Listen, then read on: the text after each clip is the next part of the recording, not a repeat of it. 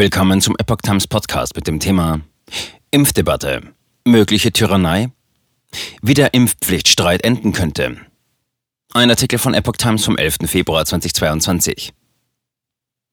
Hält Markus Söder die Heimimpfpflicht auf? Danach sieht es nicht aus. Ungeimpfte Pflegekräfte dürften es bald mit dem Gesundheitsamt zu tun bekommen. Die Folgen des Hickhacks sind noch nicht absehbar.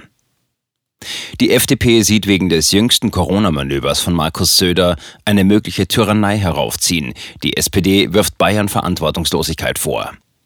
Eine weitere Eskalation scheinen beide Seiten aber vermeiden zu wollen. Nun soll die Einführung in Bayern nur um ein paar Wochen verschoben werden.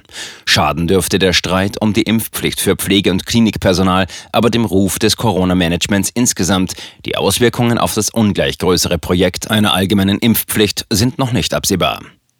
Der stand im Streit um die Einrichtungsimpfpflicht. Das im Dezember mit breiter Mehrheit vom Bundestag und Bundesrat beschlossene Gesetz gilt. Beschäftigte in Pflegeheimen und Kliniken müssen bis 15. März Nachweise als Geimpfte oder Genesene vorlegen oder ein Attest, nicht geimpft werden zu können. Söder hatte das vorläufige Aussetzen des Vollzugs angekündigt. Sonst drohe wegen offener Fragen Chaos.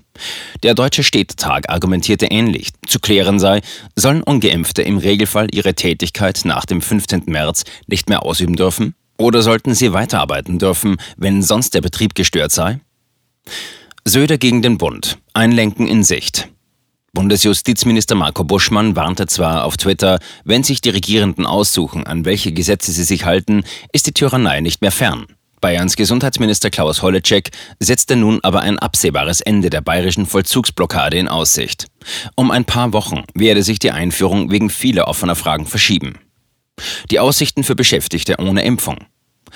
Es besteht eine Nachweispflicht. Die Arbeitgeber müssen die Gesundheitsämter über Beschäftigte ohne Nachweis informieren, bis das jeweilige Amt die Entscheidung über ein mögliches Betretungs- oder Arbeitsverbot getroffen hat, dürfen die Betroffenen laut Regierung grundsätzlich weiter beschäftigt werden. Zunächst hat das Amt einmal Ermessensspielraum. Verliert ein Beschäftigter mangels Impfung aber am Ende seinen Job in Heim oder Klinik, muss er nicht seinen Anspruch auf Arbeitslosengeld verlieren. Auch bei der Arbeitsagentur gibt es Ermessensspielraum. Rechtlich kommt es darauf an, ob der Betroffene dem Arbeitsmarkt zur Verfügung steht, auch in anderen Branchen. Motive von Söder bei dem Manöver. Vom einstigen Mitanführer des Teams Vorsicht sind heute eher die Schlagworte Augenmaß und Hoffnung zu hören. Im bayerischen Alleingang treibt Söder Lockerungen voran. Zur Erinnerung, im Herbst 2023 wird in Bayern gewählt. Bei der Impfpflicht hatten aber auch die Gesundheitsminister der Länder eine Umsetzungszeit gefordert und, so heißt es in Söders Regierung, Landkreise und Verbände laufen Sturm. Ohnehin überlastete Gesundheitsämter müssten Betroffene anhören und jeweils im Einzelfall entscheiden. Hinter dem Bedenken steht auch die Sorge, dass bei einer Teilimpfpflicht zu viele Pflegekräfte abwandern. Darf ein Land ein Bundesgesetz aussetzen? Eigentlich nicht. Über die Aussetzung einer bundesgesetzlichen Regelung kann nur der Bundesgesetzgeber selbst entscheiden, erläutert ein Sprecher des Bundesinnenministeriums. Bei einer nicht rechtmäßigen Ausführung durch die Landesverwaltung greifen demnach in Artikel 24 Grundgesetz vorgesehene Aufsichtsrechte. Die Bundesregierung übt die Aufsicht darüber aus, dass die Länder die Bundesgesetze dem geltenden Rechte gemäß ausführen.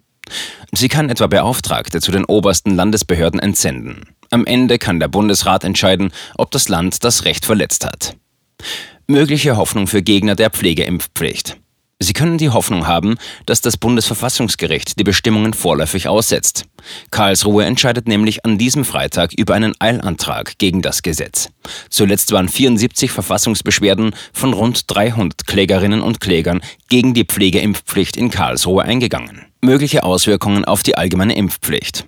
Sachsen-Anhalts Ministerpräsident Rainer Haseloff warnt vor den möglichen Auswirkungen. Der CDU-Politiker sagte der dpa, wenn es nicht gelingt, die einrichtungsbezogene Impfpflicht vernünftig auf den Weg zu bringen, dann sehe ich für eine allgemeine Impfpflicht kaum mehr Chancen. Hintergrund ist, dass es noch nicht sicher ist, ob eine allgemeine Impfpflicht im Bundestag eine Mehrheit bekommt und in welchem Ausmaß sie von jetzigen Impfgegnerinnen und Gegnern befolgt werden würde. Aus der Koalition hieß es am Donnerstag, der Bundestag solle kommende Woche über die dann vorliegenden Anträge zur allgemeinen Impfpflicht beraten. Dann soll das Gesetzesverfahren inklusive Bundesrat bis Ostern abgeschlossen sein.